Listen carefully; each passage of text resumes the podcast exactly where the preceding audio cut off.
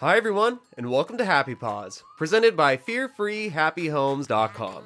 Happy Paws is a podcast by pet lovers, for pet lovers. We take a scientific and evidence-backed approach to helping you understand your pet on a deeper level.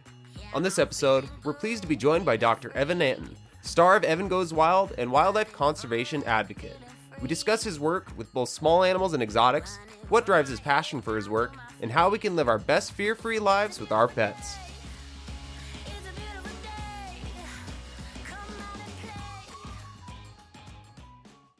Hey, Evan, I'm so excited to have you here with us today. Yeah, I'm pumped to be here. Thanks for having me. So the last time I saw you was a few years ago in Florida, which was super fun. And I know that you've become uh, good friends of our family. And I do have to say, for anyone that's listening and you can't see Evan, Evan is a very good looking man, not only very good looking, but you. you were named the sexiest man alive by People Magazine. And for how many years now has that been? Well, it was the sexiest vet alive. I can't take credit for the sexiest man alive. I wasn't on the cover of the magazine, but it was for three years. Wow. Uh, twenty fourteen, sixteen, and seventeen.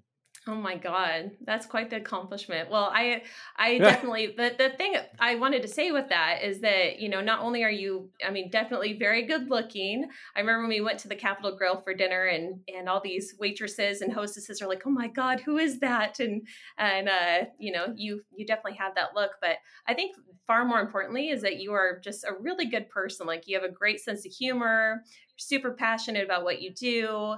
You are just very talented with all of your work. So whether you're working as a vet, you are doing T V, you're creating some really great posts for social media, like just incredibly talented. And you just have a really good heart. So I think that that more than even just physical looks, you have both. So I have to start off oh, with that preface. That, That's very yeah, true. Thank you very much. That's really sweet. And I really appreciate that. And I'm, I'm lucky. I'm passionate about what I do. And, you know, I've uh, I think I'm doing what I'm meant to be doing and feel very fortunate to find that.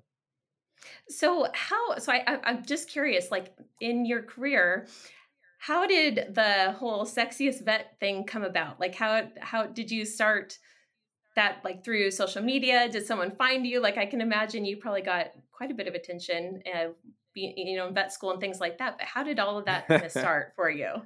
Um, so yeah, no, that, that, that kind of came to me. I mean, so I'll tell you, I, before I was in vet school, I did have a vision of doing kind of what I'm doing today. You know, I was really inspired by people that were had a big platform and a voice in conservation. Um, even growing up as a kid, watching, you know, Steve Irwin and people like him and Jeff Corwin and whatnot, and and seeing Jane Goodall and others just like promote wildlife conservation in such a big way, in a public way. I was really moved by that, and I thought it looked really cool. And so, I mean, I, I wanted, I, I knew I wanted to be a vet at this time. I'm like twenty-one years old, and so I knew I wanted to help individual animals.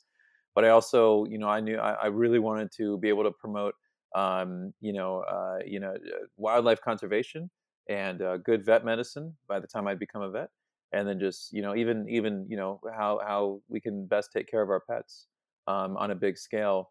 And so I started making YouTube, like educational YouTube videos. I'd be out in the wild and like catch a cool snake or a lizard and start talking about it, made like little short episodes like that. Um, and so my vision was not so much like a sexiness thing. It was more like I wanted to be like more of a rugged getting in the bush, but also, you know, doing the veterinary work um, in the field and in the hospital. Uh, but People Magazine reached out to me in twenty fourteen, and um, this was their idea, and and they um, reached out about that. And I thought, yeah, you know, I mean, I was, I, I I originally was like, man, I don't know, like I want my colleagues to take me seriously and the profession to take me seriously. Like that's super important to me uh, to this day. Um, But I thought, hey, you know what, if this can bring, you know, attention to my platform and people see what I actually do uh, and, and have an interest in, in the things I want to promote and raise awareness on and whatnot, uh, then great. You know, it's it's more eyeballs, and I can I can um, I can make the most of this, and it can be a positive thing. And I'd say overall it has been, I mean, it's a, it's been a very positive thing. I'm really thankful for that. And I'm, I, you know, I'm really appreciate People Magazine for that too. And but uh, no, it wasn't like I was working towards being a sexy something, you know, at any point. You're like, should I yeah. be a, a sexy cook, a sexy teacher, sexy? Okay, we're going to go with the sexy vet. No.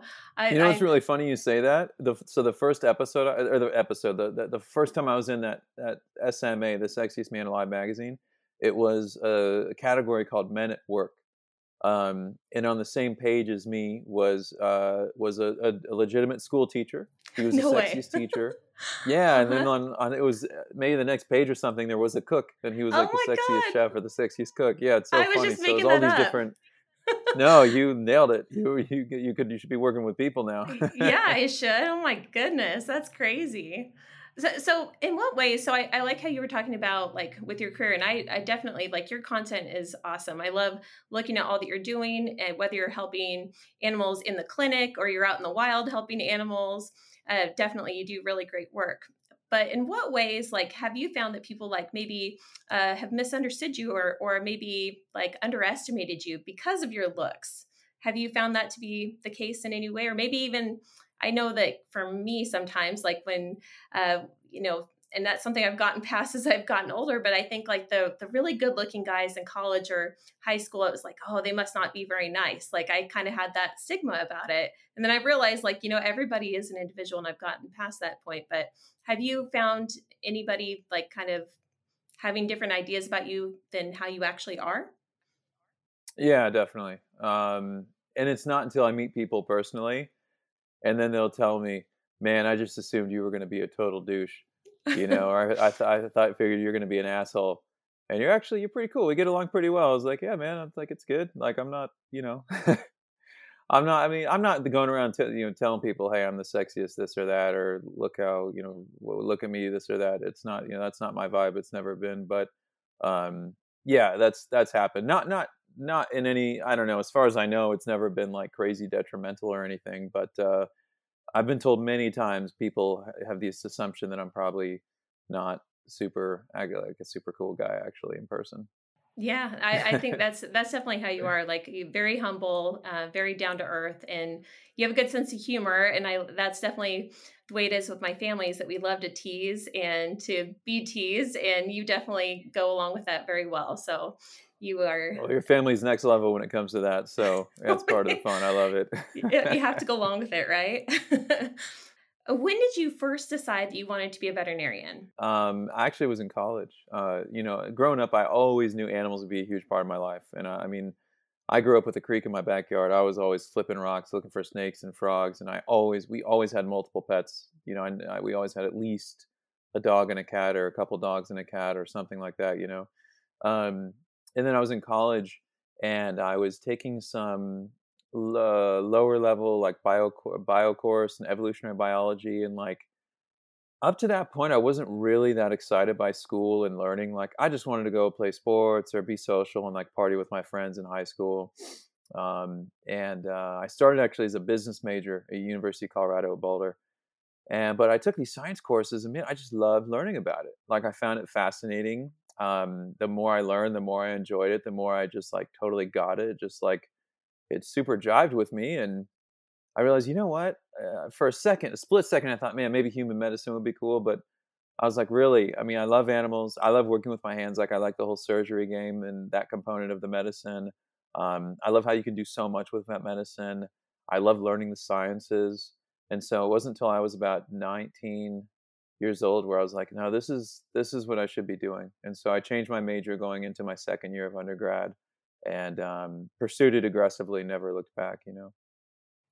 So how has, has your actual career, as it's evolved, how has it been similar to what you expected or hoped for? It sounds like a lot of it really has kind of evolved to being out in the wild and doing a lot of that work like Steve Irwin and Jane Goodall. And how has it been so somewhat similar to your dream, and how has it been different? Um, it's been similar in that, I mean, so... I was nineteen, realized I wanted to be a vet. I was about twenty-one, realized I wanted to have a, a bigger platform and not just be a vet helping individual animals, but also try to raise, raise awareness and do kind of bigger scale things. Um, I was twenty-one. I was studying abroad in Australia, and I um, I started just kind of I took a road trip out in the bush and started filming myself, you know, catching different animals, talking about their natural history, mostly just reptiles and whatnot. Um, and uh continued that on. And so like it's similar because I mean uh, you know a couple of years ago I had a show on Animal Planet called Evan Goes Wild, And it was like my dream show. It was literally like what I envisioned. It was me getting to work with a lot of my favorite species and my favorite habitats around the world. Every episode's in a different country, and I'm in Africa and uh, South America and Southeast Asia and, and beyond. And um, it was really like what I wanted. I mean, um, that was super exciting. Uh, when I first got into wanting to do the media stuff, I mean, Facebook, I was on Facebook maybe for a year at that point. So this is in two thousand six. So maybe I was on Facebook for a couple of two or three years, something like that.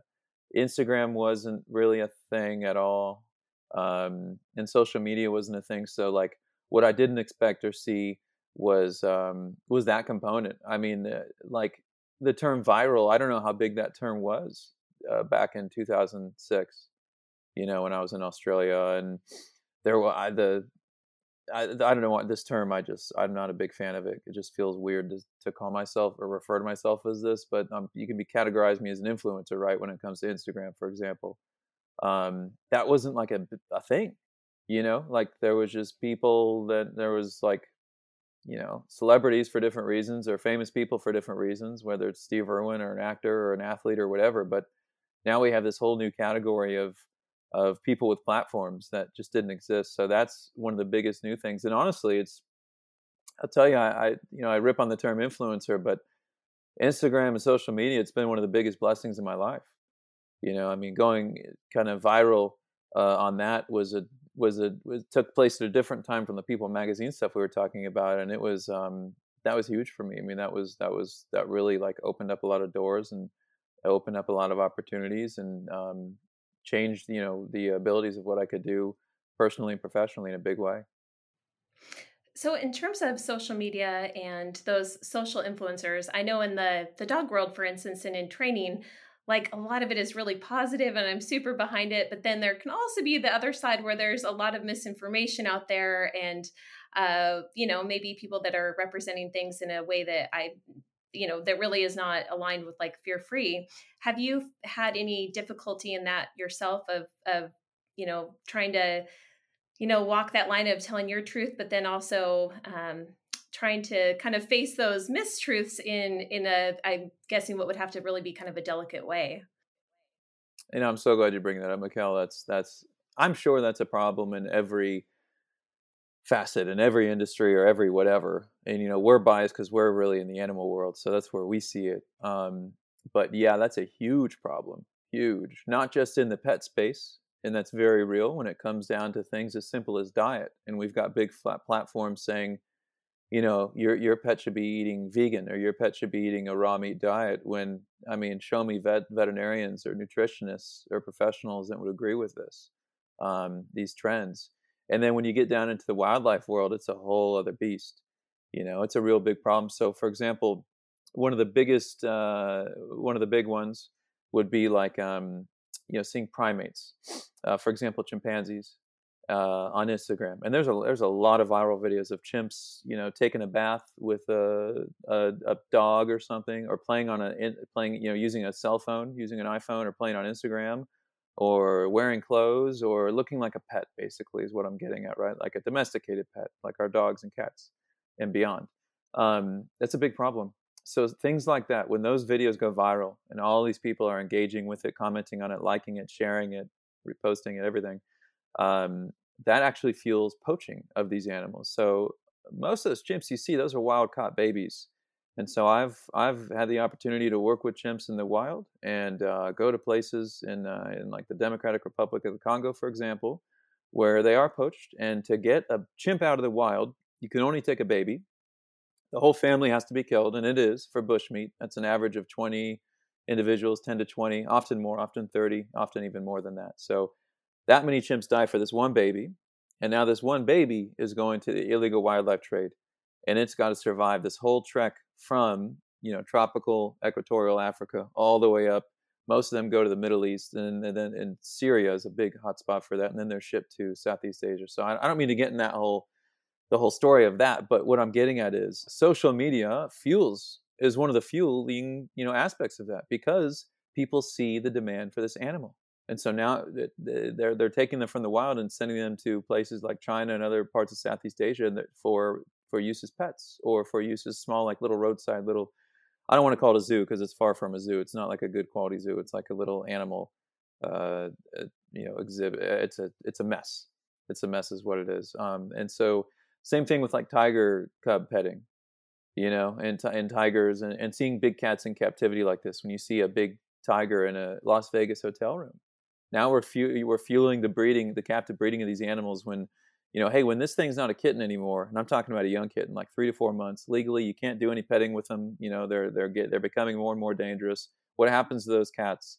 They're either going to be sent to some other even crappier zoo from wherever they were bred, or they're sending them to Southeast Asia to be used as animal parts because the tiger trade is still alive and still uh, there's still high demand for teeth, skin, uh, even tiger fat, tiger bladders, tiger animal parts. Um, and social media can help fuel that stuff. And so it can be a real problem when it comes to our, our world of wildlife too. And um, it is a tough, you know, it's it's uh, it's not tough to walk that line. Like I try to raise awareness on that stuff. When I worked with chimps, I'm trying to explain to people, this is why I'm not interacting and playing with this chimp. I mean, I'll tell you, I'm working hands-on with chimp babies. If I posted a video of me, a white dude from America, playing with a baby chimp, it's probably going to do pretty well. But I'm not gonna I'm not gonna sacrifice that species for my own benefit. And there's other people that do. And these are the real people that should know better. It's one thing when influencers, then they're in a completely different industry, whether it's acting or fashion or whatever, you know, and that's that's great. They do their professional thing. And now they're playing with a, you know, tiger cub in a hotel room. It's another thing where you do have some influencers where they claim that they're all about the animal world and promoting conservation and whatnot. But then you see them playing with these animals where it's fueling the illegal pet trade. It's fueling the poaching of these animals, the the the taking of them from the wild. And and uh, and that's those those guys, and, and you know, people that do that should know better. And that's that can be really frustrating. And then there's people on social media that they use other people's footage and other people's content and say then, oh, we're making a difference. And they're they have they're much better at their business strategy. They're much better at um, getting, you know, they have a bigger platform. So they're getting money from people saying, we're making a difference for this species, when really, they're really not making a big difference. And they're making a lot of money. And all that money should really be going to the people with their feet on the ground and boots on the ground and doing the real work and uh, making a real difference. Then don't have the big platforms. And people aren't aware of them. And they're not as good at the business. And they don't have the same means or resources to get their word out there, to get their work out there. And the, the awareness out there in the same way. And this that's this, that's not new to social media. That's been going on since the beginning, I would imagine, of charities and fundraising. There's bad players, and lots of them, that claim to raise money, and really just a little bit, just enough to where they can say they're donating it here, they're making a difference, they're not paying taxes, and they're cashing in. So it's uh, it gets pretty ugly. And uh, yeah. Yeah. So uh, talking about the chimps, similar to the tigers, one thing that I remember hearing when I was working in Miami uh, with some different primates there was uh, just that a lot of times the the chimps, like once they start to grow up and they mature, that a lot of times, especially those, so a lot of the ones um, there, even like the capuchins, like a lot of them are surrendered. Uh, a lot of them don't yep. like don't have teeth. Like they have, uh, yep. I mean, it's just, it's really sad. And, and when it came to the chimps, it was, you know, I was hearing that, you know, they are fairly nice. They can be integrated, you know, people like will try and integrate them into the home as a young one, but then once they reach a certain age, they can become very aggressive and hard to live with. And so then, then that, you know, the chimp has to be sent somewhere. And so then they, it's like a very limited short time. So I didn't realize that it was like that for the tigers too, but um, can you speak no, to that? No, I'm glad bit? you bring that up. It's yeah. like that with a lot of species. And so this is a big misconception with the exotic animal or wildlife animal pet trade. Not just in other countries, or I mentioned China and Southeast Asia, but all over the world, the U S too. So a lot of um, uh, animal wildlife rescues where it's not just North American native wildlife, but they could have anything there. A lot of these are surrendered animals. And this could be raccoons. It could be primates. It could be cats of any species. It could be, I mean, really any of these mammals, um, especially with the mammals. Once they hit that sexually mature, sexual maturity phase, uh, they become a different individual. They're not babies anymore. Okay, so now they've got uh, these, you know, sexual hormones going through their body.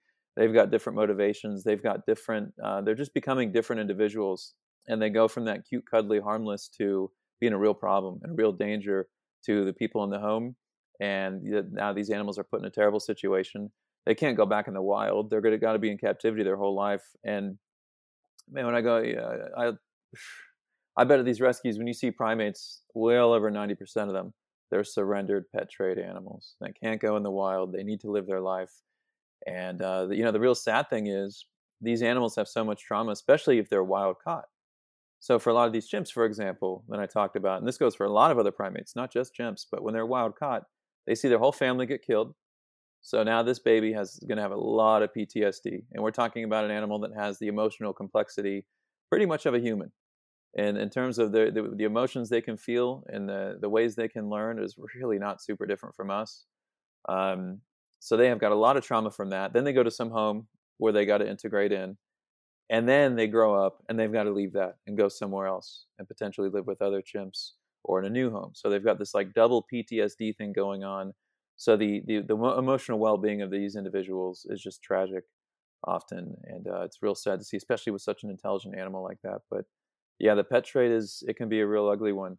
And um, that's something we see in animal rescues all the time. And I, I feel like I'm just being so dark. This is going to be like the most depressing podcast No, ever. I, I feel passionate but it's, about it's this. It's a brutal subject. Reality. Yeah, it sucks. Yeah. Yeah, for, for me, my, uh, God, I would say it's my, I was going to ask you, first of all, what is your soul animal? Do you have like one animal you're like, that's, that's my soul animal right there? Hmm. I don't, I, I don't know. I don't know. I feel like uh, you can relate to so many animals. Like the more I work with them, the more connection and like feel like I want that, you know, I would celebrate that being a part of my soul. I don't know. When I was a kid, I mean, I was obsessed with reptiles.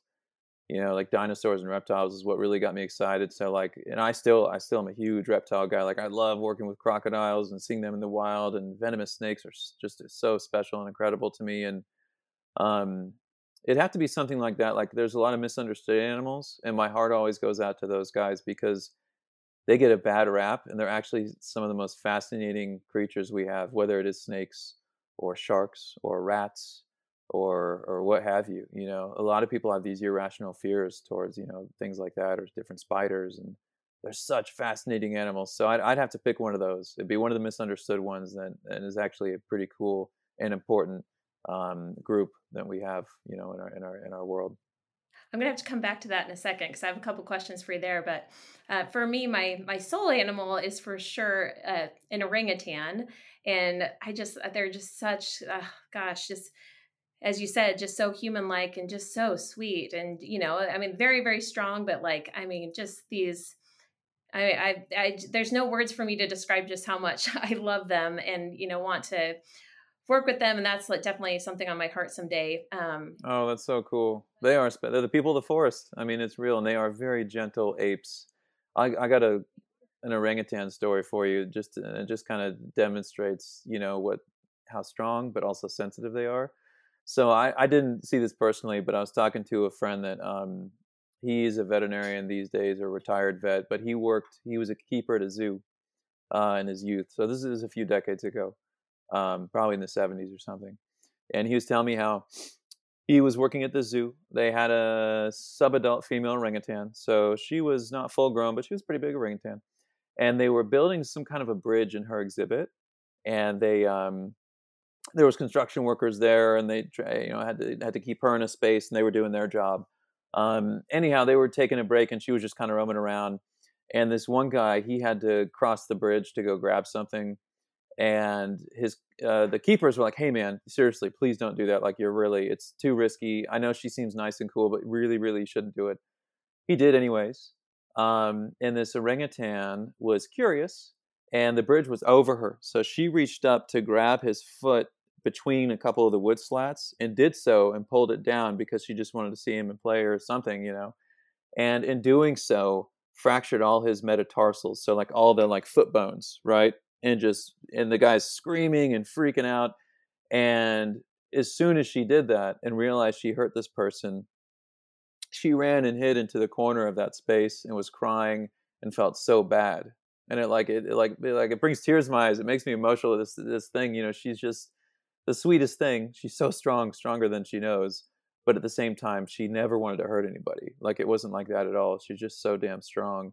Um, but uh, yeah, they're they are. That's that's a good one. That's a really I, good one. I, I believe that. I uh, one of one of the girls, Jenna, that I was working with, I she was giving a tour one time to the people at, at Jungle Island, like, or just, you know, telling them about the orangutans there. And, and, you know, you talk about the strength. I, one of the orangutans that was uh, super, super uh, just curious, always curious and always doing something. And uh, she really liked the shirt that Jenna had on that day. And just with one finger, she was able to snag off her shirt. So like just grabbed it. And she, when she decided she wanted it. And so Jenna's like trying to like, still like talk to the people. And then all of a sudden her shirt is just gone. Yeah. She's going with all her strength. And yeah. And then, you know, she's wearing it, the orangutan's wearing it around the whole day. And Jenna had to run off in the bushes and hide and run back in the, the little storage area until she could get help. But, um, you know, the thing, the thing I, I loved about them, there was one that I connected with, especially named Peanut, and she was, she had leukemia. And as far as I, I know, at least at the time, it was the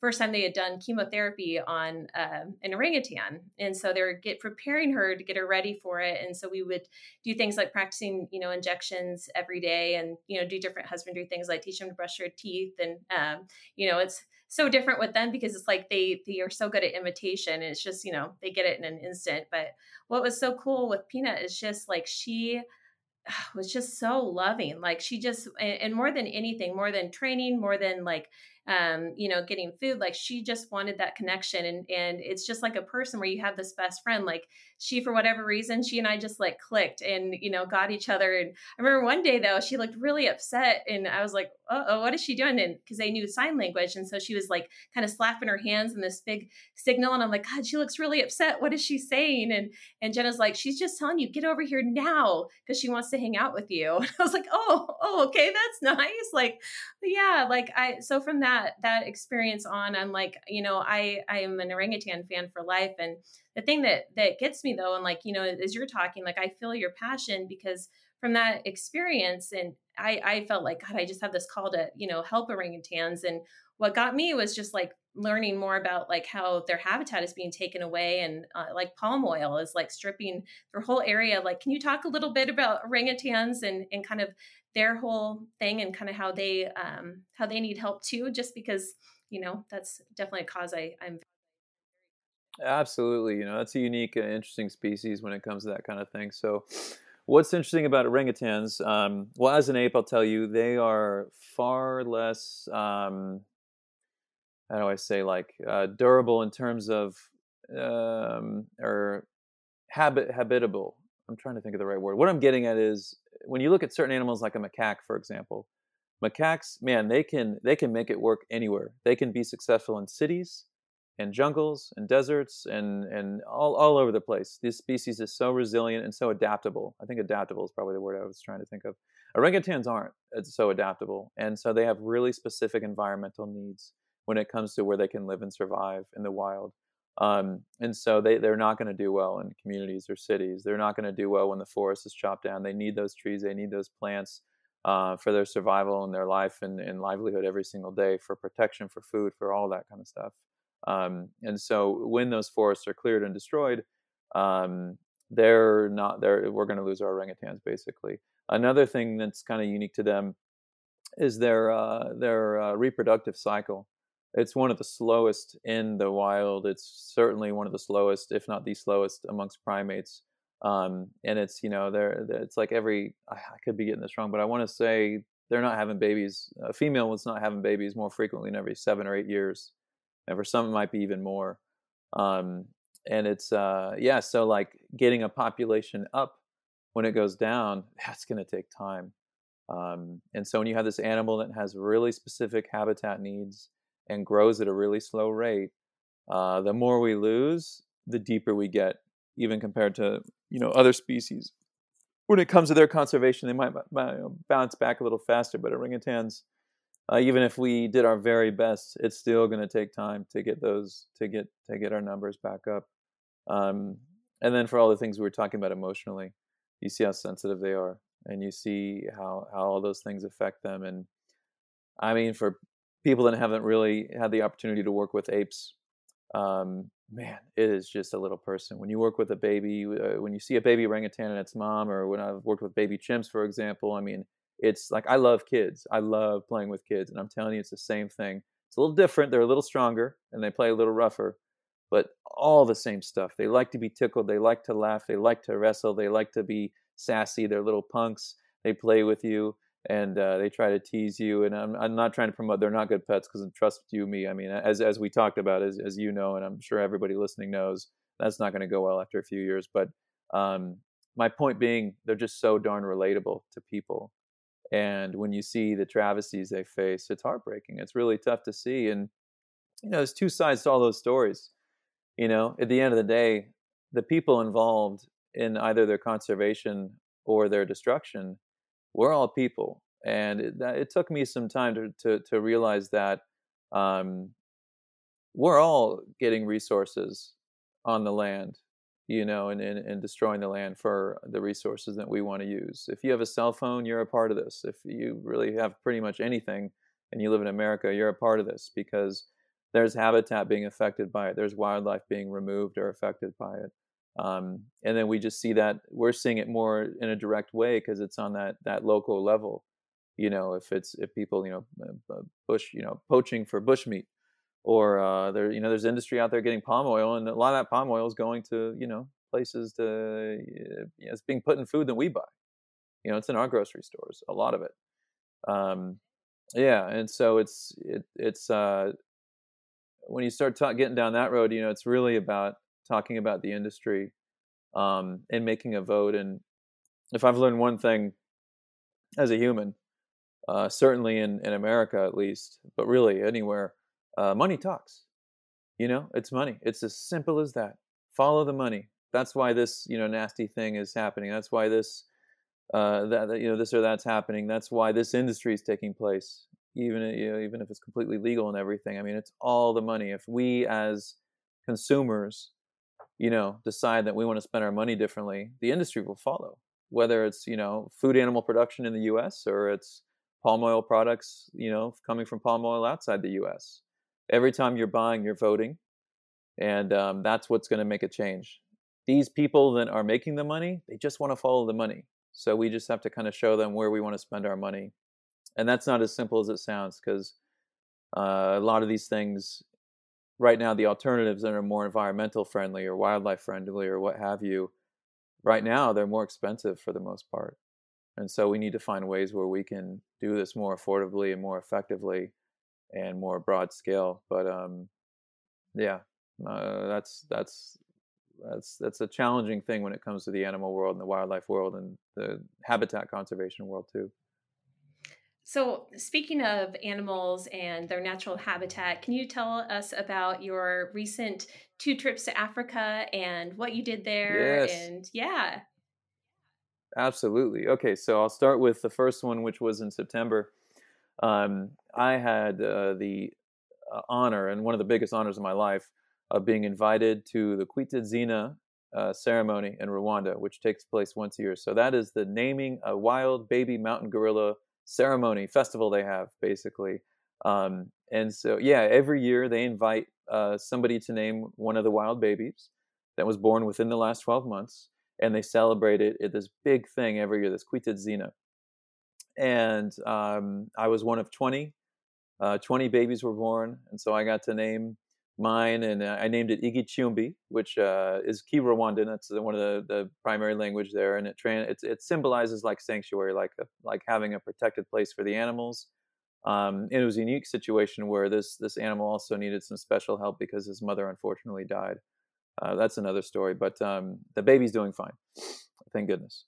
Um, but uh, yeah, it was so special, and it was so cool to see, because when it comes to conservation in Africa, there's a lot of challenges there, and the, in other parts of Africa, you know, the local communities, you know, because they're people, they're going to utilize the resources on their land, and so they can be um, their needs don't always drive well with the conservation of those areas and the wildlife, um, and you know, because they're people, and that's just that's just what we do, right? Um, Rwanda's made such an effort to make sure that the local communities and people living Uh, amongst the gorilla habitat and around the gorilla habitat um, are benefiting from the conservation of these areas. And this is one of the cornerstones of conservation, not just in Africa or Rwanda, but around the world.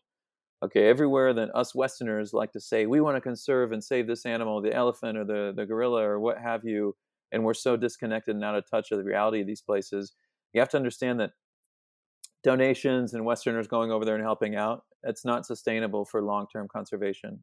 Once the money stops coming in, that stops. So one of the cornerstones I'm getting at is you have to make it so where the local community benefits more from habitats and species being intact than not. Otherwise, they're going to do what humans do, and they're going to utilize that land to live and make, you know, provide for their needs day to day. Um, Rwanda's made such an effort to make sure that these people benefit from it. And then it's important for them to celebrate the gorillas, and the tourism and the jobs and all the things that benefit these people are, are worthwhile and, and, and in their eyes worth protecting, so they don't have to utilize the habitat. They want to celebrate their the natural world that they have in their country. And when I spoke um, in the, in front of this crowd it, on that day at Kwita Izina, I'm talking to forty to fifty thousand Rwandans, I'm guessing, in the crowd. And this is one of the biggest conservation celebrations. It's the biggest one I've ever seen. It's the biggest one in the world that I know of, involving local community and their respective conservation. I mean, we celebrate animals on a big scale around the world, but to see it with the local community on that scale was unbelievable. Because I go to other parts of, of uh, say, you know, sub-Saharan Africa, and it's not that way. You know, it's a butting of heads. You know, I go to certain parts of South Africa. It's there's a local community, and there's poachers, and there's other people and farmers and conservationists and, and Westerners and even other South Africans, and it's just it's it's gonna it makes it so it's the conservation there is always going to be a battle, um, and in many ways a real life war. I mean, there's life lost in these areas because of the certain kinds of poaching that takes place and, and the desire and the demand for certain animal parts like rhino horn. That's a whole other story. I'm not trying to get into that, and, and I'm happy to talk about it, but. What I'm getting at is seeing that community involvement is so important, and that's uh, it was beautiful to see that. Um, so yeah, I did that, did a hike, got to see the family of where the baby came from, which was very beautiful and special. Yeah, super super cool. Uh, went to another park that was recently acquired by an organization called the African Parks Network, and they go all over Africa and basically come in and say, hey, this is a really beautiful spot. You guys don't have, um, you know, we, we can see that you guys don't have the, the what you need to maintain this place and conserve it. What do you say if we come in, we manage it, and we help with the tourism in the area, and we help with the conservation of the area? Um, and they, like I said, they do this all over the place, and they have a really successful story on the other side of Rwanda, in eastern Rwanda, called Akagera National Park. And so their, one of their more recent projects was Nyungwe uh, National Park in the southwest. And this place is stunning. It's some of the best birding in the world. It's like lush, tropical African jungle. Um, it doesn't have a lot of the big game, like you, like iconic animals you would you would think to see in, in Africa, like some of the rhino and some of the big antelope and stuff. But it's got really special wildlife there. And, and it was actually the first time I've had the opportunity of, you know, trekking and, and visiting with wild chimps that live in that forest, that are protected in that forest. And I've only worked with chimps and rescues in Africa or in captivity in other places, but to get to see them in the wild was super cool. And this place was just so vibrantly green and incredible.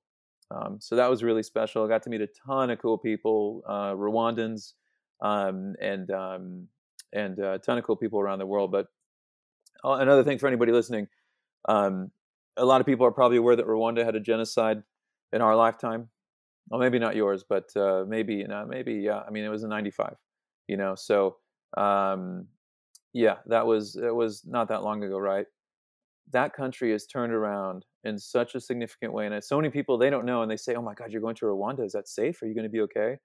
Rwanda is literally the, literally the safest country in Africa. It is so safe. It is so well maintained. The resilience of the people, the, the leadership of the government, um, the forgiveness of the people. I mean, they're, they're just, they're all saints. They're angels. To be able to forgive after the genocide they went through, when neighbors and, and, and friends and family are killing each other, just, you know, thirty years ago almost, to uh, to where we're at now, it's it will blow your mind. So I cannot stress enough. If you want to see some really incredible African wildlife, Rwanda's a great spot. You can go to Akagera in the east, which is your iconic African wildlife. You got the savanna and the plains and the cheetahs and all that stuff, and rhino. And then you can go in the west, and you can hike with gorillas and, and, and go to Nyungwe and see incredible jungle and chimps and all of it. It's a really special place, and I can't speak highly of it enough with their uh, efforts towards conserving their, their, their habitats and involving the community and everything I've said. It's a special spot. Definitely want to be able to support those efforts for conserving that land in that area for those gorillas, which I, I can't imagine. So like for you, what, what are gorillas like? Like what, how do you think that they differ in your mind from other primates? Uh, well, they're the biggest um, as a whole. So I didn't see, I wasn't looking at the biggest subspecies, but the biggest species of gorilla is the eastern lowland gorilla, which is the other, I was with the, hiking with the eastern mountain gorilla. So they're both a subspecies of the eastern gorilla. So the biggest primate, um, they're relatively peaceful. Uh, you know, like when, when males are fighting, if it's over, uh, if there's territory issues or females, they'll beat up on each other pretty good, but they're not quite as violent as like a baboon or a chimp would be. Um, they, they, they will hurt each other, but they're not always trying to kill each other or kill a whole family or anything in the same way. Um, and, uh, uh, what else? I mean, they're, I mean, so like, this is kind of a nerdy side thing. Like I, I like, I love fitness. Like that's another passion of mine, and exercise and whatnot. And like, man, when you see a gorilla, it's like seeing nature's little bodybuilder in every muscle. Oh my God. I mean, just the lats on this, on these silverbacks. So a silverback is a developed adult male. Okay. Um, all males become silverbacks if they grow up and, and, you know, it, it, to that, to that age. Uh, and then there's always one dominant, you know, um, alpha silverback. But um, the lats on this thing were like this. I mean, the forearms on a gorilla are thicker than my legs. I mean, just the the the every muscle group is so developed and huge. I mean, their glute inserts like halfway up their back. I mean, they look like they would have like an eight foot vertical just based on the size of their glutes. I mean, every damn muscle is just so developed and huge, and it's just like, oh my God, it's just one of the craziest things in nature. Like to me, that's that's one of the coolest things to see. Um, it's also really cool to see how gentle these guys are. Like um, on this trek, these these gorillas were they were pretty busy. They were kind of foraging and on the move the whole time, so we're just kind of walking with them. But like the first time I ever hiked with gorillas, also was in Rwanda a few years prior, and we saw a small family. And this big silverback, it was a silverback, um, his his missus, who was at that time the oldest reproducing gorilla in mountain gorilla in the area. Um, and then they had two, they had like a four or five-year-old, a three or four-year-old, and then a baby, like an eight-month-year-old baby, or eight-month-old baby. Um, and this silverback was just so big and beautiful and everything, but then he was so gentle. He was grooming that little baby, and you see his like big Jimmy Dean sausage fingers just grooming the little baby and being so tender and sweet with it. And it was the sweetest thing. Um, it was, it was so cool to see, you know, they can just be such, such gentle, gentle, sweet animals, you know, but that's, that's, that's not unique to other, other apes, you know, apes, you know, they're, they're, they're, they're they can be with, with, when they're with their family and loved ones. I see the same with chimps, you know, chimps have a reputation of being nasty and violent and everything. And we hear these horror stories of chimps in captivity where they never should have been anyways. Um, you see them in the wild. I mean, I saw, you know, uh, big brothers playing with uh, and aunties playing with babies, and it's just, you know, they're they're they're so much like people. I mean, it's literally it's just like people, but in their own chimp way. Absolutely. So, so you talked about being more in the grassland area, and I did see on your Instagram a video of you. Looked like you were uh, trimming down or dremeling down a rhino horn. Can you explain more about that and why that's an important practice? Absolutely. So that was uh, my more recent trip, and that was to South Africa. And we were in the Northwest Province in a beautiful area called the Pinda Reserve.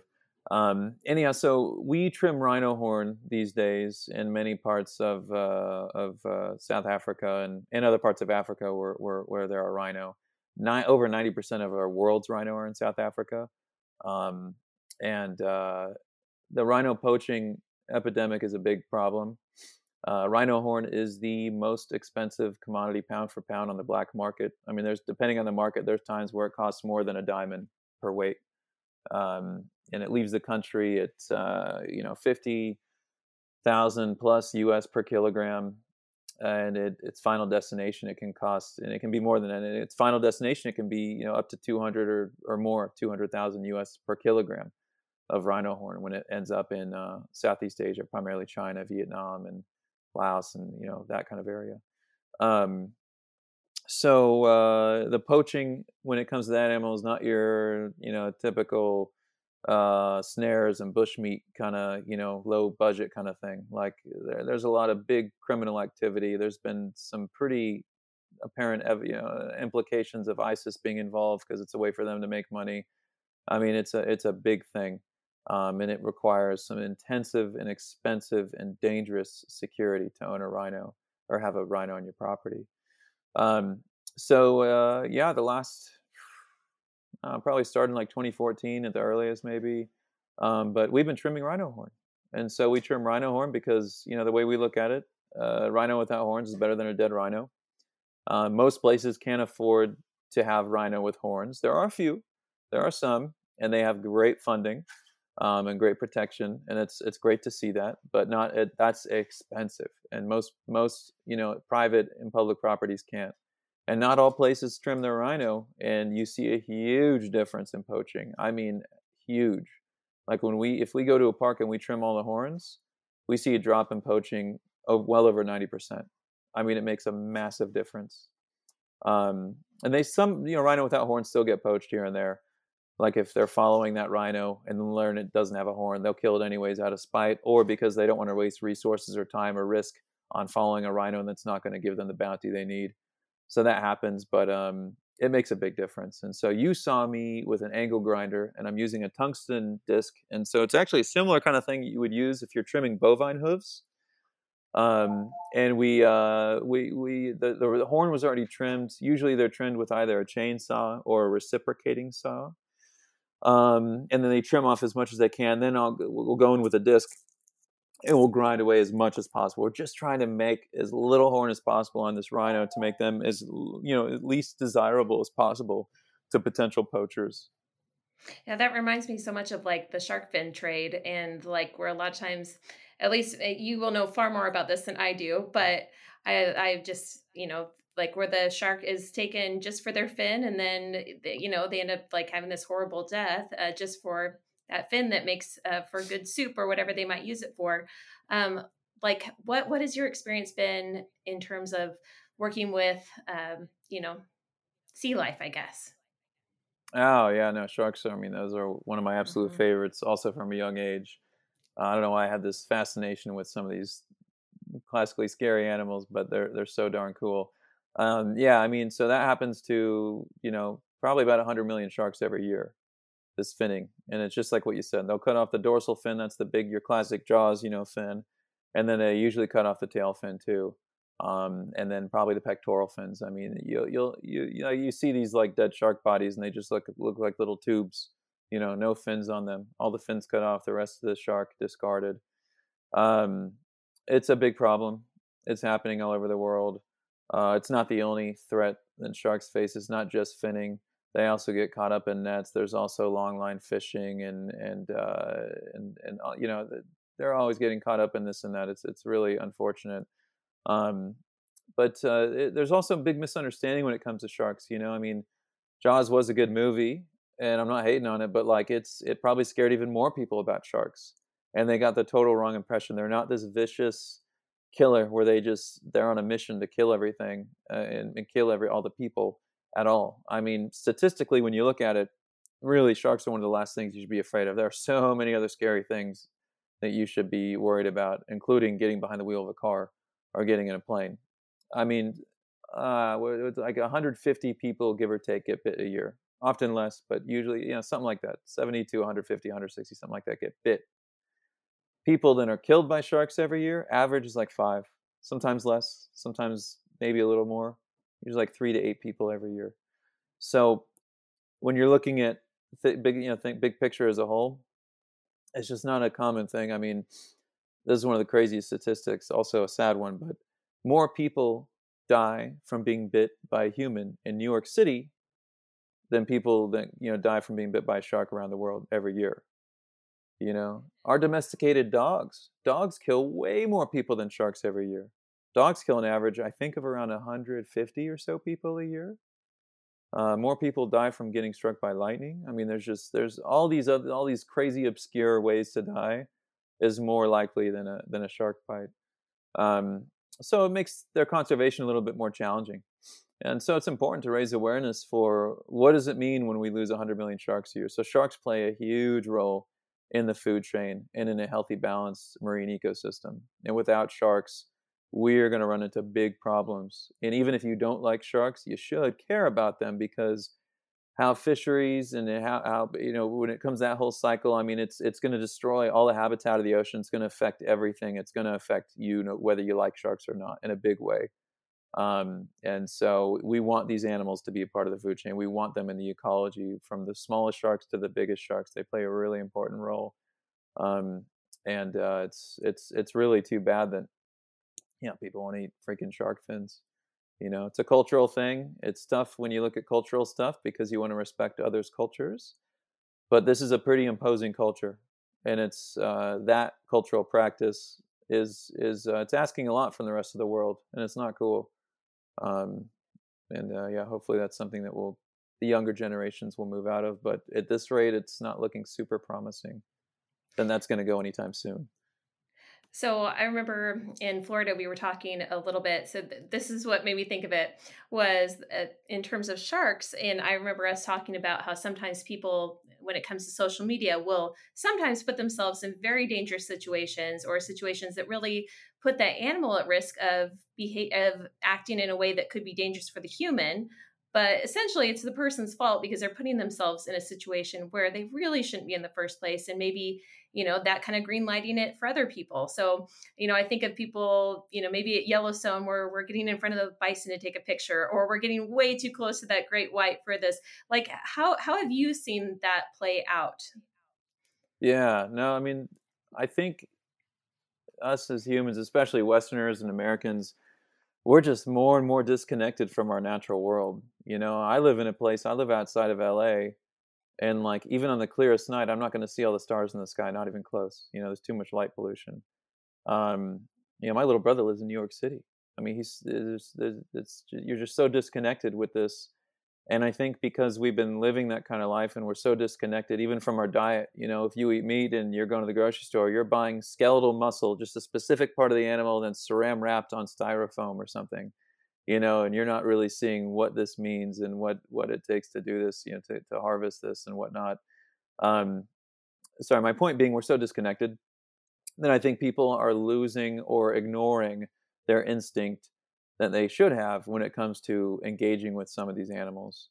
And so this isn't black and white. Um, but yeah, I mean, listen, if you see wild bison, you know, in Yellowstone, like, hey, you know, most of them might be pretty chill and they're going to respect your space and they're not trying to get into a confrontation, but you're, you're playing with fire, you're taking a risk. And there might be a young bull or, uh, you know, a, a, you know, an animal that's like, hey, get the hell out of here, man. Like, we don't want you here. This this is our space and you're not welcome. Um, at the same time, you know, there's, I guess I can just think of one exception. So something I, I do love to swim with sharks. Like, it, to me, is one of the most special things in the world. And so there's, there, but you have to be intelligent with this. I would not just get in the water anywhere there's a tiger shark. Okay. Um, I know I just talked about how unlikely it is to be, you know, bit by a shark, but these are tiger sharks. Um, these guys have a pretty diverse diet in the wild. If they've never seen a person or something, if they're feeling curious, I mean, that's what a shark bite is. It's really just a puppy tasting something, but it's unfortunately a shark and it's huge. And we're just little water balloons in the, in the ocean. And if we get bit, we, we can be in big trouble. Um, There's a spot in the Bahamas that I love, and it's called uh, uh well, it's, we go to Bimini. There's there's there's um uh um what's the other one? Tiger Bay or whatever. I don't know. It's like the, it's a place where you can go swim with tiger sharks, and um, Tiger Beach. Sorry. Um, and man, so these sharks, they're pretty used to people. They know people aren't food. Once you're under the surface of the water, these animals, like even crocodiles, they'll look at you differently. Like you could go in a place where there's man-eating crocodiles, and you're far less likely to get attacked if you're submerged and under the water. They don't look at you the same as like food. Whereas if you're paddling or making noise at the surface of the water, this triggers instinct for these for these animals. You know, uh, same thing with the sharks. So if we're going on a dive and I'm on a tank, you know, I'll just I'll descend to the bottom, and we don't hand feed them or anything. We do have like um, we do have like a crate that has like fish parts in it, and it's just the smell. The hand feeding's playing with fire. I mean, that's pretty risky. That's uh, it's really never good to feed wildlife. It becomes dangerous for them and or for people, and it's not not good for the animals. But just the smell keeps them around, and they're just swimming around you, and they're circling the box. And we'll get up to, you know, seven or eight tiger sharks, and you're just playing traffic cop because they're curious and they're not coming to attack you by any means, but they'll swim right up to you and they'll go right to your face and you literally have to like redirect them. And you're just like gently redirecting, you know, a fifteen foot, eight hundred pound tiger shark. And it's like the most crazy thing. And it's definitely goes against human instinct. But again, this is a unique circumstance where there's been very few incidents. Um, I'm not aware of any major ones with that specific kind of kind of situation where it's in the Bahamas with those sharks, and they're so used to people. So like you have to be kind of selective. I mean, just like with the hiking with the gorillas, you know, you could argue the same thing, but these gorillas, they they see trackers on a regular basis. Um, they understand these people aren't coming to disrupt them or hurt them. Um, they do it in a way where the gorillas are only exposed to humans um, for one hour at a time max, and maybe a couple times a week, you know, a few times a week. So, and, and we just, you know, if we're going to look for gorillas, we're just following them and seeing them from a distance and letting them do their thing. We, we don't want to disrupt anything they would, you know, they would naturally do on their own. So you have to be smart about how you approach these things, because yeah, like we're going out in the wild and we want to celebrate and and you know enjoy our natural world and its inhabitants. Um, but you have to you have to read the room, and you have to uh, you know don't put yourself in a situation where you're getting too close to a bison or a bear, or even a shark in certain areas, I suppose, or a big cat or whatever it is. You know, um, yeah, it's it's tricky, but not kind of. Yeah, I, I like how you say that, and like it is very much of that. A lot of that is situational, and just it's interesting that concept of, you know, being on top of the water for an alligator or crocodile versus being in the water. So when we think of alligators, crocodiles, like what, what makes you passionate about them? Like, how do you think they are misunderstood as a species? I mean, I think there's a lot of fear for them. Um, and in certain areas, you should have a healthy respect for them. I mean, a, a crocodile is, is one of the few animals um, on the planet where a human can um, be looked at as a meal in a in a real way. You know, I mean, when sharks bite people, they generally don't consume them; they just test bite them because they're really not on the menu. But an alligator or a big alligator, um, and some of these bigger crocodile species, like yeah, I mean, that's they will eat you. You know, that's just that's that's something they might do. Um, so people are afraid of them, and they're you know they.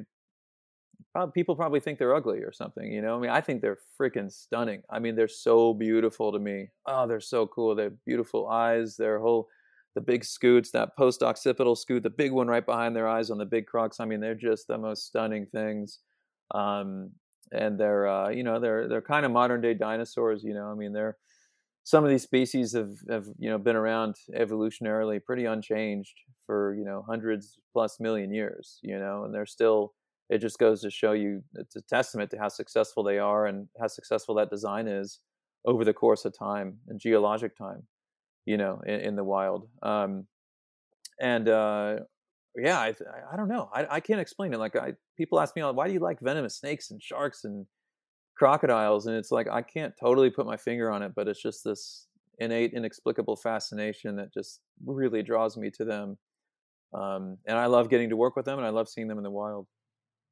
So when you were talking earlier about liking some of those like creepy crawly things, like my big thing, I don't, I don't know what it is. I, I actually was on a, a podcast recently and they introduced me with uh, Mikkel's a lover of all animals and loves to train all animals except for bugs.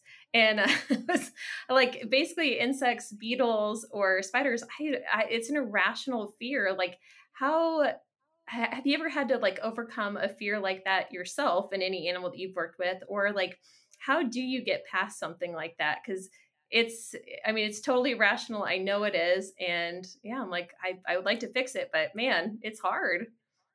Yeah. Right. Um, yeah, no, I've, I've never experienced that. And I'm, I'm thankful for that. You know, yeah. it's, it's, it's nice because it would be funny if, you know, with me and what I do, if I was yes. like, oh, you know, like Ace Ventura was like eked out uh-huh. by bats or something, right? Like it uh-huh. was like the funniest thing. So there's nothing um, like that no, for I've, you. Interesting. No, I mean, every wow. animal has its like its own, like its own unique adaptations mm. that make it interesting and fascinating and successful yeah. in its environment where it's native to. So to answer your question about how to get over it, um, honestly, I think the right kind of educational exposure is the right move.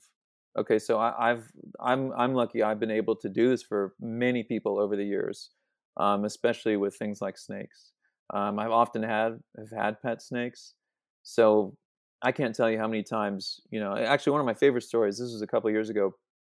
Um, the last place where I was living, one of the my neighbors was freaking out. There was a California king snake in her yard, um, and she was a mom. She had young kids, and she had three little girls with her.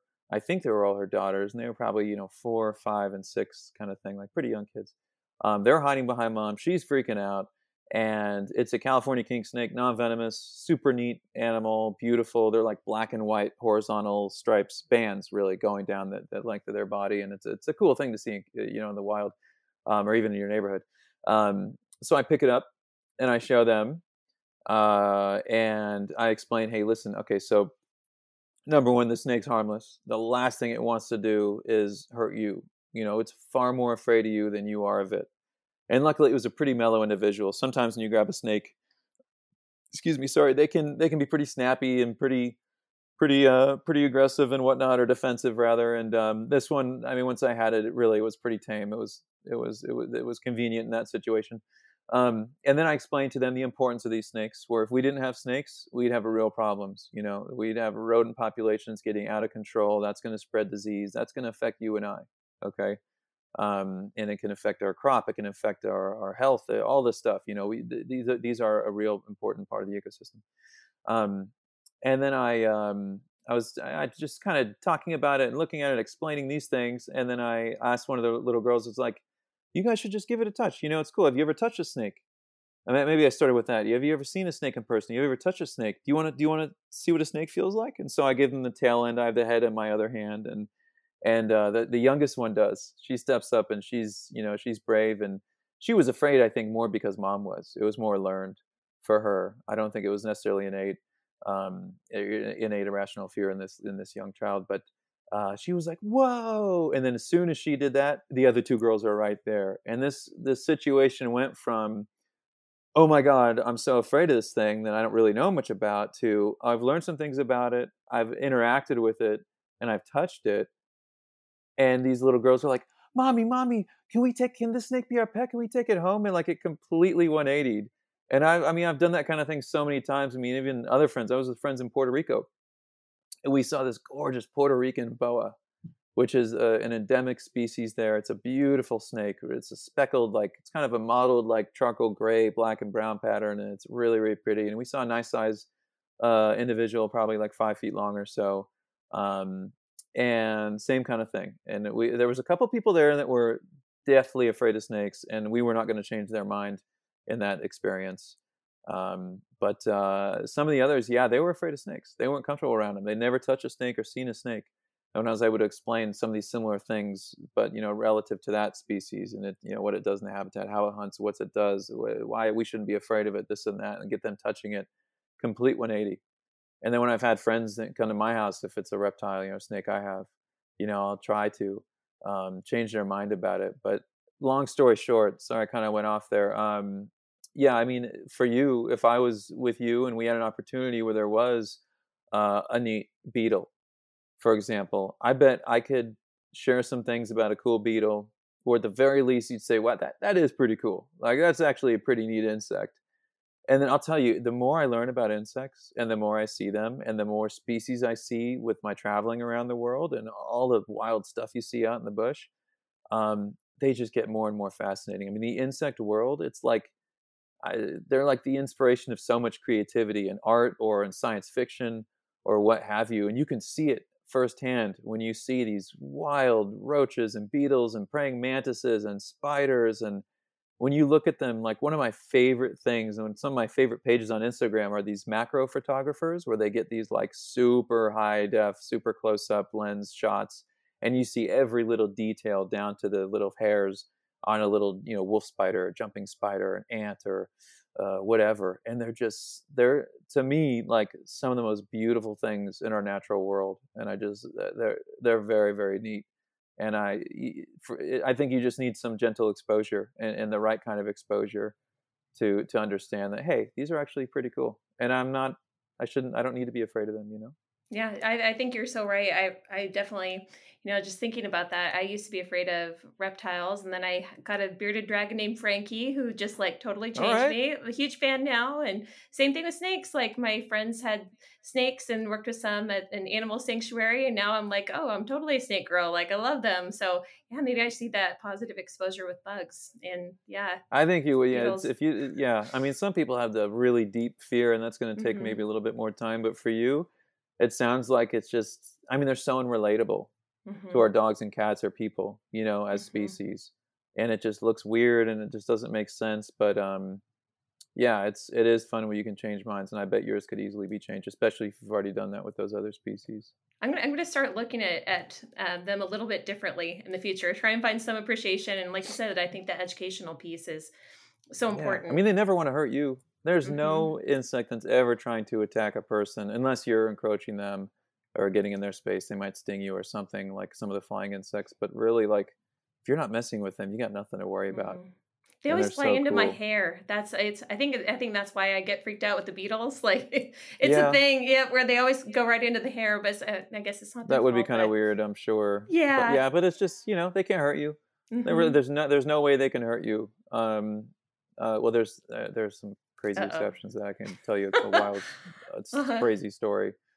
Um, but uh, yeah, really, no, they, they're not going to hurt you. Even if you have to grab it, you'll feel their little pokey legs. And there's mm-hmm. some of these beetles are strong. Mm-hmm. And when you hold them in your hand, I mean, you can feel them like opening your hand and pushing out and everything. It's so fun and crazy to me, pound for pound, just how powerful they are. But they can't hurt you. It's just kind of weird and like maybe mm-hmm. throws you off when they when they get there. But yeah, that's they're, they're, man. Mikkel, there's so many other things we should be afraid of, and most of that has to do with people, in my yeah, opinion. You're totally right. I, oh, well, thank you. I, I will. I will try and have a better outlook on it, and yeah, just that. I love your excitement. Like you get me excited about even like insects, which I like. That's a talent. So very cool that you're able to do that. So when well, I'm we think, lucky. I've seen a lot of cool species.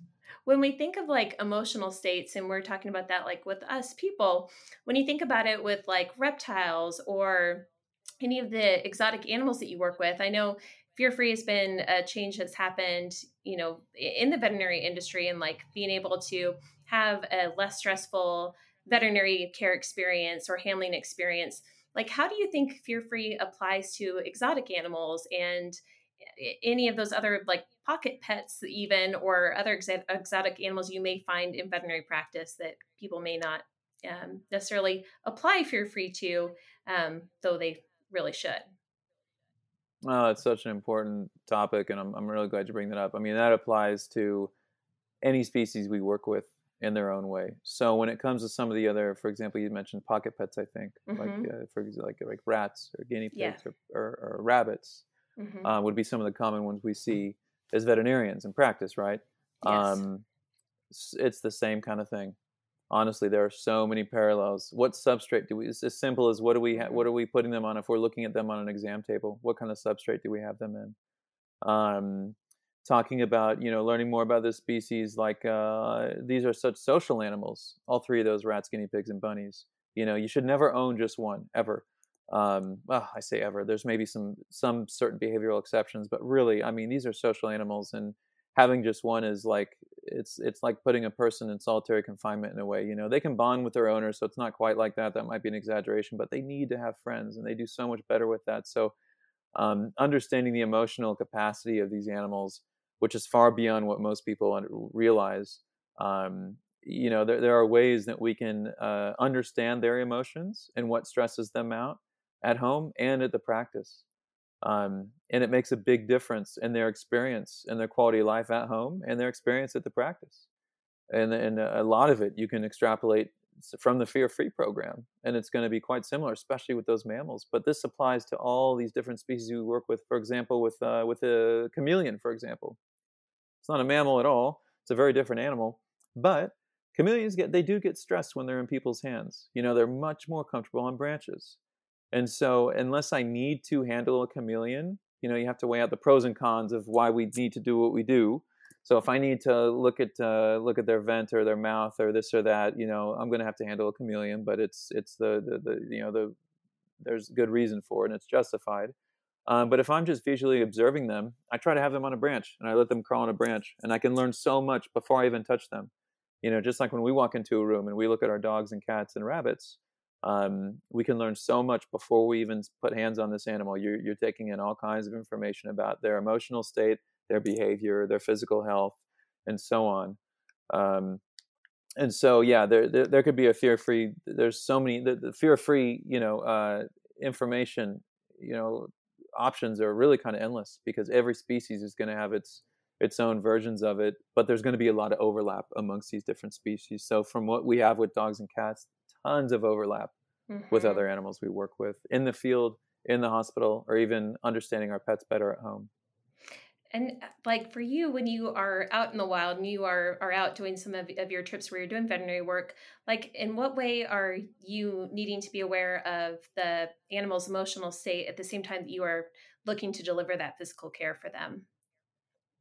Yeah, that's a, that's a great question too. Um, so yeah, if we're out in the bush, I mean, depending on the species, like for most of the mammals, for the most part, you just need to sedate them. Um, so when it comes to their emotional well-being, it's more about trying to figure out a space where we can get them to and work with them that's not so dangerous. But you need to take into account the emotional state of the other individuals they're with. So if you're sedating, for example, um, an alpha male gorilla or chimp, you got to think about where the other alpha, where the other competitive males, if they see that their alpha's down and out for a couple hours, are they going to try to take control? If this guy wakes up solely from anesthesia, are they going to try to hurt him and then take control? Are we going to screw up the whole social dynamic of this of this group, of this family? Um, are we going to affect, you know, if we're working with Cape buffalo, you know, same thing. Like, are we are we going to affect the dynamic? Are we going to stress them out? Are we going to separate them? Or, you know, there's all these things you have to take into account for some of these big dangerous mammals that we sedate. Um, But even if I'm working with, say, a wild crocodile or something, you know, with reptiles, especially crocodiles, there's like usually a, a clock, and you just have to give it a little bit of time. They're going to be, some of them could be really feisty and challenging for the first five minutes or ten minutes, and then they calm down, and then we work with them. And we try not to waste time. Stress can kill these animals, so we have to move fast. That's super important. And that's, that goes, the stress killing animals goes into with a lot of species. You know, I mean, that's that's a huge component of vet medicine, especially with wildlife. Time is tissue, we'll say, especially like with surgery with birds, for example, or we're sedating a lot of these different animals. We have to be super careful. So, um, yeah, all those things come into account. I mean, even if I'm working with a rabbit in the hospital, you know, if they're really high stress and they're having, you know, observable like fight or flight mentality, and you can just, you can totally see that, that makes it a lot more stressful working with them. And if we're going to put them under anesthesia, they're at a higher risk now, simply just from that. Um, the same thing with a, with a sick bird. If a sick parrot comes in, you know, the hospital, I'm working with one out in a wildlife rescue somewhere around the world, um, and they're really sick. Birds, parrots especially, they're they're this one group of animals where they can just die in your hands. They just they just arrest, and they just get pushed over an edge. And when they're sick to a point and stressed to a point, you have to be really intentional and selective with what you want to do and when you want to do it. So the, I've had sick parrots where, man, I really need to get blood work on this bird. I really need to get x-rays. But honestly, I don't think he's a good candidate or she's a good candidate for this right now, because I don't want to push her over the edge. So we're going to put her in an incubator. We're going to put a towel over it. We're going to keep it nice and warm and quiet. We, we might give her some fluids and, you know, just just just turf her in there for a minute and, and give her some pain medication or antibiotic, you know, whatever looks warranted. Um, and give her a minute to kind of settle down, because if we push her too far, we we could push her over the edge. So, yeah, with any of these animals, taking that into account is huge um, in in the, in the exam room and in the bush. Oh, really good points there. I, I imagine. So I'm I'm just thinking of, you know, with Fear Free, we really focus so much on body language. And that, that for me has actually made me far more comfortable working with birds now that I understand, okay, this body language means this, this means this. And it can help a lot with like how we approach or, or interact with them. Like for you, you work with so many different species. Like, do you kind of educate yourself with each animal that you are working with on their body language, or, or how do you do that? Yeah, and there's a lot of parallels from mm-hmm. people to dogs to reptiles. Mm-hmm. You'll see things. Um, and my education in that has really just been from hands-on experience and just learning. And, and every time I work with an animal, I'm, I'm, you know, you're, you're subcon, not subconsciously, but you're, you're taking in that information. You're learning about them. You're, you're learning about their behavior. You're learning about, um, you know, uh, how this species or this group of animals, um, you know, communicates those things to you. And that's what, I mean, that's what I love about working with animals. They're so honest. They're not going to lie to you. If they're acting shy, they're acting defensive, or they're acting happy, or they're content, or they're passive, whatever, they're showing it. They're not verbally saying it in the English language, but they're making it very clear, um, from, from a dog to a crocodile or a snake. You know, you can see these things and it's all evident. You know, if you have a lizard, a big monitor lizard, and it's looking at you, its eyes are bright, its posture's high, it's puffing up, and it's looking like, hey man, I'm about to try to bite you or tail whip you. Versus you have a lizard that's casual, it's laying down, its head is rested, its eyes are more casual, not brightening up. And then you kind of go slow, maybe start from, you know, uh, the side or from behind it, just kind of feel the end of its tail or whatever it is, or just gently kind of make your way to it. You can kind of, you'll you'll start seeing it right away, just how they are. And it's, every step along the way, you you can take in information. And if, um, you know, get it doesn't, it, I don't know, I might be biased because it's something I've just been around so much. And I think, Um, you know, it's it's something that I've have a natural skill set for, just kind of understanding animals uh, from experience and just I think innately maybe. But uh, you know, once you work with some, it's it's not hard to start figuring it out. You know, you, you start seeing it, and it really starts making sense. It's going to be slightly different from maybe a lizard to a dog, but the overall picture, there's a lot of parallels there. You, you see a lot of the same kind of thing. So. Say that you meet a genie tomorrow and you get three wishes, and these wishes oh, are for being able to change something for animal wel- welfare, animal well-being, anywhere in the world. Like, what would your three wishes be? Hmm. Man, if, if we could, if we could, if we could make it so everybody could have a little more empathy for all sides of the table, that would go a long way. And I include myself and Westerners for empathizing or sympathizing at least with, you know, people that live around wildlife and poach them. And then same thing on the other side. And just, I think that would go a long way. And if we could uh, eliminate or at least re- reduce the amount of greed in the world, that would go a long way. I mean, all the bad stuff, it's all fueled by greed. I said money earlier, but it's it comes down to money is just the the, the physical form of the greed, you know, um, but it's greed. So if we can, you know, if we can get people to be more content with, you know, the blessings they do have and be a little less greedy, and we, we can, you know, there's ways to still win. You can still do well in business and not, you know, screw our planet and, and screw our wildlife, you know. Um, So yeah, those would be two of them. The third one, man, um, I would wish that there was an international language, spoken language that everybody in the world understands and helps people communicate amongst different parts of the world, um, with this notion of the lowered greed and increased empathy.